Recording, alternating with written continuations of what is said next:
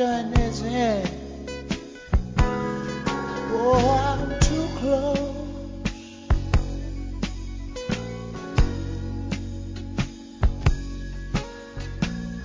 To shaking hands with all my, my, my, my, my, my friends. You know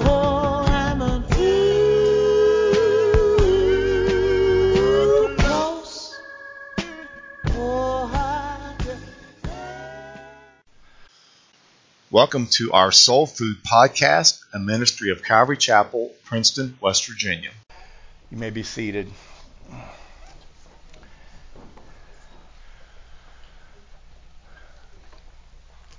Before 1492, Spanish coins showed the Straits of Gibraltar with a Latin inscription, Ne plus ultra. In English, it meant no more beyond. So, as far as men knew, the western end of the Mediterranean Sea, marked by the Straits of Gibraltar, was the end of land. In that year, however, Columbus discovered the coast of America across that great sea. When he returned from his voyages, the coins that had been in circulation were reissued. But now they bore the inscription plus ultra, which translated means more beyond. This became the motto of the Spanish crown. More beyond. I like that. In the same way, the Lord Jesus Christ once passed through the straits of death and returned, bringing an abundant evidence that there is a land in which we cannot see. Now, they sometimes tell us that no one has ever came back from the other world to give assurance of it. But this is simply not true. Because Jesus left that glorious realm to walk this dusty world. And by doing so, he authenticated the unseen world. And now, amid all the proofs of immortality, no evidence is so decisive as the resurrection of Christ. Without that, there's absolutely no hope beyond the grave. Author Os Guinness tells a compelling, sad story about the 19th century Japanese haiku poet known as Issa. When he was a young child, Issa's mother died, which was the first of many tragedies in his life. Many years and many sorrows later, including the death of his daughter, looking for answers, Issa went to a Zen master for solace. The master reminded Issa what Zen Buddhism teaches, which is the world is just an illusion, and our lives are like the morning dew, which will evaporate with the rising sun. And although Issa remained committed to his Buddhist worldview, he still yearned for a more hopeful experience. Christians would say that Issa shared our common longing for the hope of the resurrection. When he returned home, he penned these following words The world is dew, the world is dew, and yet, and yet. Guinness comments about Issa's poem by writing, Here is a truth that should make all of us stand still in our tracks. But it is expressed in such distilled beauty that the fragrance of its sorrow becomes such a jewel of poetry that its lesson is easily lost. Issa, the Orthodox Zen believer, must say the life is only dew. But Issa, the father, the husband, and the human being, with his agonized grief and tortured love, can only cry out into the unfulfilled darkness where Zen sheds no light with the words, and yet. He feels the inescapable tension between the logic of what he believes and the logic of who he is. I find that terribly sad. Issa's despairing refrain of the phrase, and yet, makes total sense from a secular standpoint and only finds its hopeful satisfaction and fulfillment when Christ swallows up death in victory, when in triumph we are promised Where, O grave, is your victory? Where, O death, is your sting? Verse 21, please. For as the Father raises the dead and gives life to them, excuse me, even so the Son gives life to whom he will. The Father raises the dead, so I too raise the dead, declared Jesus. This would be a mind blower to the Jews who taught that God alone is the keeper of three separate keys. And they are the key to the heavens, which he uses when the rain falls, the key to the womb, which he uses when a couple conceives, and the key to the grave, which he uses to resurrect mankind. But here comes Jesus on the scene saying, I have those same keys. Just as the Father opens the grave and gives life, so do I. And in the next few verses, Jesus will say, Just as the Father receives honor, so must I. If you don't honor me with the same honor you give him, then you're not honoring him at all. Now keep in mind, at this point, Jesus has not raised anybody from the dead. And about three months from this point, he will raise up the widow's son at Nain. And in about six months from now, he would raise up the daughter of Jairus. And in chapter 11, we will see him raise Lazarus from the dead. But I think his resurrection that he speaks of is not only physical death, but spiritual death as well. The New Testament frequently describes unbelievers as those who are spiritually dead. Paul charged the Romans to present yourselves to God as those alive from the dead. He reminded the Ephesians that in their unregenerate state, they were dead in their trespasses and sins. Later in that epistle, the apostle expressed a gospel invitation where it says, Awake, sleeper, and arise from the dead, and Christ will shine on you. To the Colossians, he wrote, When you were dead in your transgressions and the uncircumcision of your flesh, he made you alive together with him, having forgiven all of your transgressions. The Apostle John also describes salvation as having passed out of death into life. So the Lord Jesus says, I am the giver of life. Now it goes without saying in order to be able to give life, you must be the source of life. This would be an outrageous claim for any mere human.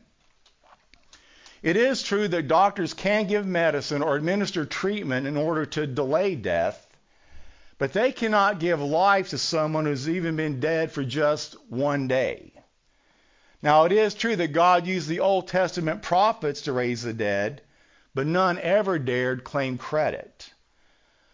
Only God can create something from nothing and then fill it with life. But first, we have to admit that in a spiritual sense, we were dead before salvation. Maybe we could say the difference between Uncle Sam and Jesus Christ is Uncle Sam won't enlist you unless you are healthy, and Jesus won't enlist you unless you are dead. So, what is God looking for in the world? Assistance? No. The gospel is not a help wanted ad.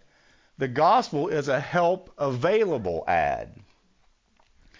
God is not looking for people to work for him in their own strength, but people who will let him work mightily in and through them. The problem is, many people think they are alive when in actuality, in a spiritual sense, they are still dead. And here's another problem many people claim to be alive and may even outwardly look like they are full of life, but it's only a facade. On one occasion, Jesus expressed this quite pointedly by saying, Woe to you, teachers of the law and Pharisees, you hypocrites! You are like whitewashed tombs, which look beautiful on the outside, but on the inside are full of dead men's bones and everything unclean. These words can be true of anyone. to a certain extent, you and I can't pull ourselves up by our bootstraps morally. What I mean is, a thief can reform himself and stop stealing. And having worked off his debt to society, he can even recapture a certain measure of respect and trust from his family. An alcoholic can overcome his weakness for drink. He can regain useful employment and again become a credit and asset to society. We admire those who are able to do this. But the truth of the matter is, although we are able to do this outwardly so that people may admire us, as the Pharisees were able to do, we are nevertheless unable to do anything about the state of our hearts. Thus, we cannot make ourselves loving if we are not loving. We cannot make ourselves humble if we are not humble. And above all, we cannot make ourselves righteous as God counts righteousness if we are not. The lost sinner is as lifeless and helpless as a corpse. No matter how an undertaker may prepare a corpse, it is still dead. And no corpse is any deader than any other corpse. If you are dead, you are dead. And because of that, the lost sinner is helpless to save himself and certainly cannot give himself life. Forgive me for using this illustration before lunch, but think of the Civil War. Imagine there has been a great battle fought three days prior. As you would survey the battlefield, you would see the dead bodies of many different men.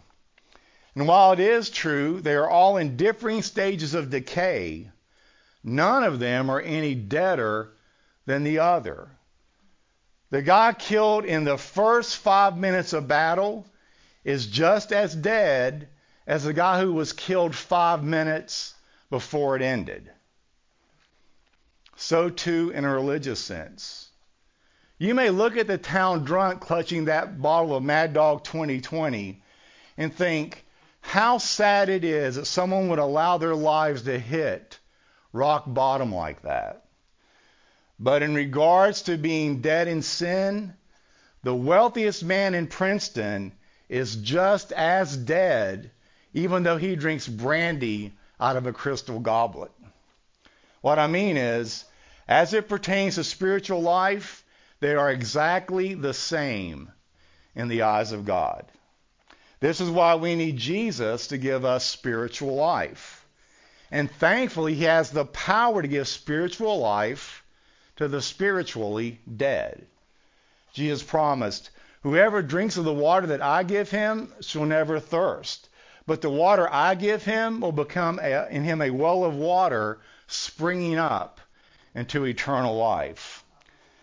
The minute you decide to receive Jesus as Savior and Lord, the power of the Holy Spirit comes into your life. It's the power of the resurrection, which is the exact same thing that raised Jesus from the dead. Think of the things that are immovable slabs in your life right now. Things like your bitterness, your insecurity, your fears, and your self doubts. Like the stone in front of the tomb of Christ, these things can be unseated and rolled away. The more you know Him, the more you, time you spend in His Word and in prayer and in fellowship with the saints, that will be the degree that you will grow into the power of the resurrection. Because he was resurrected, he gave us that same hope. Think of Christ's resurrection like a store receipt. If you're in a department store and you buy some clothes, you should always ask for the receipt. Why? Because if you're still walking around the store and a plainclothes security person can stop you and ask, Excuse me, can I look into your bag? And if you don't have your receipt, you could get in trouble. So if somebody does stop you, you want to be able to hold up your receipt and say, Oh, plainclothes security person, trouble me not. Because this proves that all has been paid for, and I shall not pay for it again. You don't have to talk like your little Lord Fauntleroy, but I mean, you get my point. The resurrection is a giant receipt stamped across history for all people to see. A receipt that allows you to know for certain that your future is secure if you believe in Christ. Look at verse 22. For the Father judges no one, but has committed all judgment to the Son. Those are sober, and if you don't know him, terrifying words. Essentially, Jesus is saying, make no mistake about it, I am the final judge. If you ask someone, who's the final judge of man? Seldom will anybody ever answer anything but God. Now, this makes perfect sense, since only He can discern the intentions of the heart because He is omniscient. Only He can weigh the value of a person without hypocrisy because He is perfectly righteous. And only He can decide the fate of humanity because He made us and is sovereign. But why does the Father let Jesus do the judging? Because Jesus walked in the same places that we walked. He was tempted in all points like you and I. Hebrews 4:15 gives us this incredible and comforting encouragement. For we do not have a high priest who is unable to sympathize with our weaknesses, but one who in every respect has been tempted as we are, yet without sin. So what do we do? It goes on and says, Let us then with confidence draw near to the throne of grace, that we may receive mercy and find grace to help in time of need. And so Jesus can say, I'm in harmony with the Father. I do the same thing the Father does, including the judging. And because their wills are in perfect harmony, all judgment can be given to Christ in the assurance that his judgment will be, in fact, the very same as the Father's judgment. The Father has delegated all judgment to the Son because the Son is equal with the Father.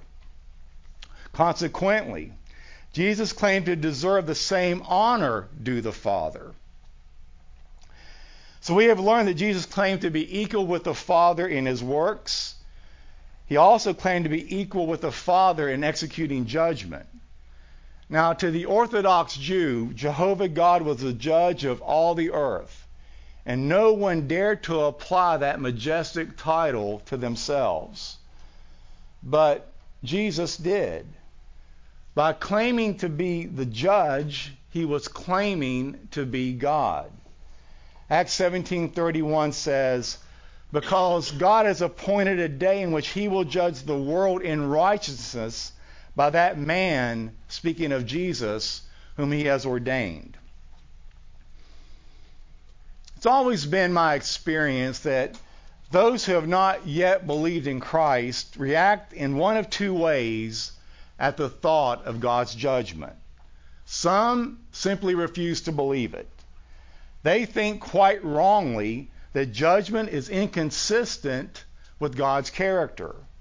God is love, they argue. And so, how can a loving God condemn anyone? The answer to this view is that God's love is not inconsistent with his judgment, and that whatever we may think about the matter, the Bible quite obviously speaks of these two themes as being compatible. The other objection is more serious. These people believe that somehow it is shameful themselves to receive salvation through Christ. And the reasoning is that to receive salvation in this way is to depend on God's mercy and grace alone. And they would far rather face God's justice. They would say, I don't want mercy from God. All I want is a fair shake. All I want is justice. Honey, if you are unsaved, justice from God is absolutely the last thing you would ever want. We have just learned that Jesus the Lamb will carry out the judgment. That in itself is a powerful image. The Lamb who was slain for our sin will be the one executing judgment on all sin. He is the only qualified one to do so.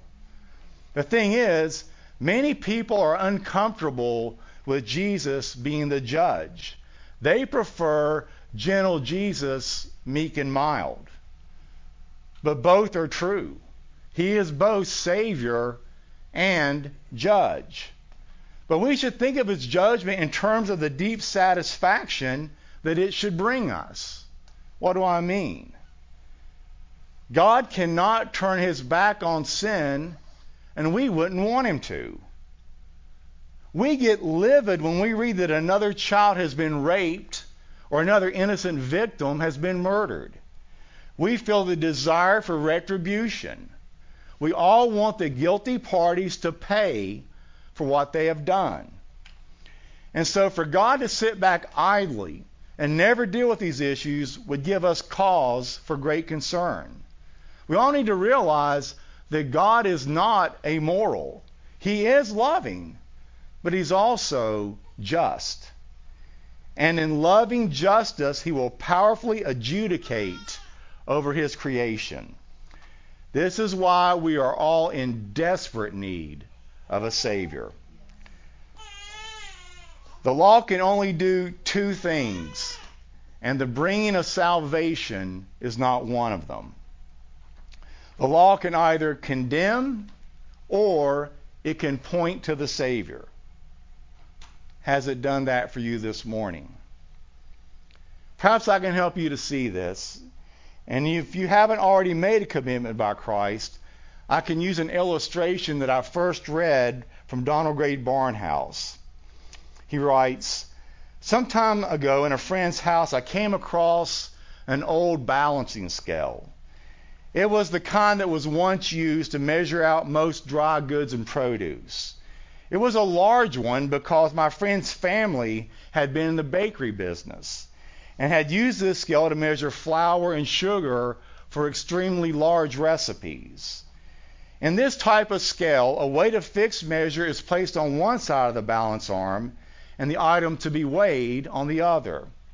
When there is enough flour or sugar or whatever, it may be on the one side opposite the weight, the arm will balance. Imagine now, you have before you that type of scale, and God has placed the one pound measure of his perfection on one arm. This is the perfection that the law portrays and that God must demand of you on the basis of his nature. Nothing less than perfection in word, thought, and deed can satisfy him. What can you furnish to meet his demands? Here's a criminal, perhaps a thief or a murderer, who comes to present his goodness to God. He is not much by our standards, but even the most critical among us would not deny that he has some goodness. We acknowledge this when we say that there is honor even among thieves. And so the criminal comes and he places his goodness upon the scale. It's an ounce or two. But an ounce is not a pound, and the scales are unmoved we set the criminal aside and write over him the words of God's judgment.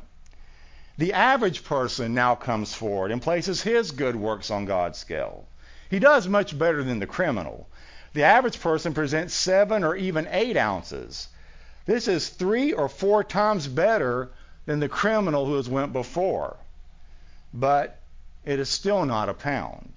So the law accuses him also, and he too receives God's judgment. Finally, the best men and women come forward.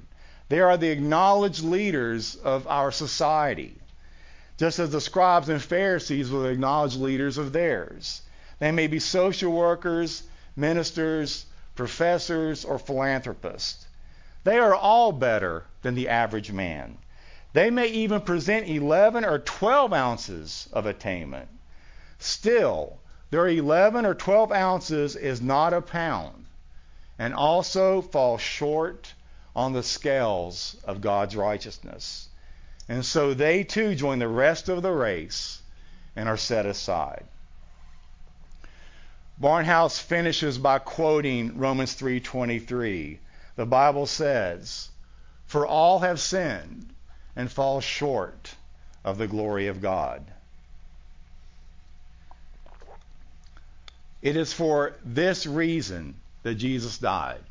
And because of that, he is worthy of all honor, which segues perfectly into verse 23, please that all should honor the Son just as they honor the Father.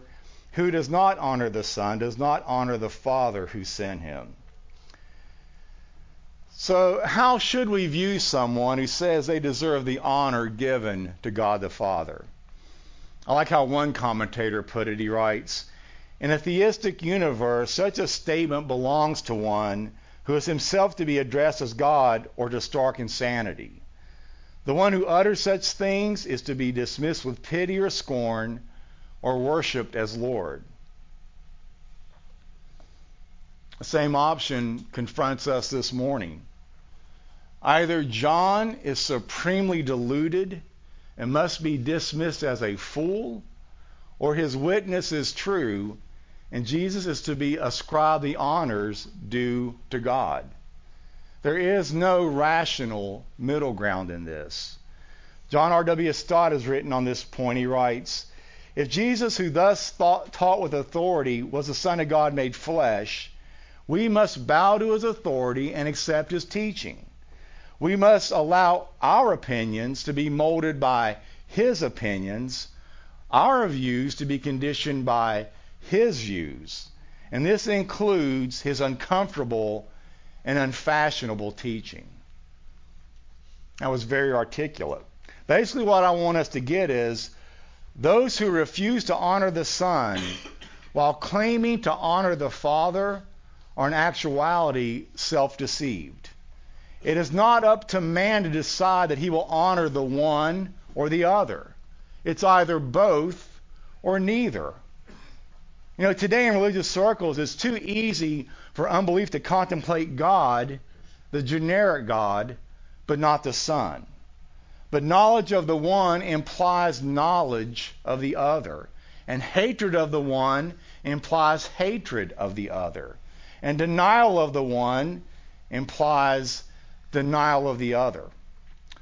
Paul further explained this in his words to the Corinthians. He writes, In whose case the God of this world has blinded the minds of the unbelieving so that they might not see the light of the gospel of the glory of Christ, who is the image of God.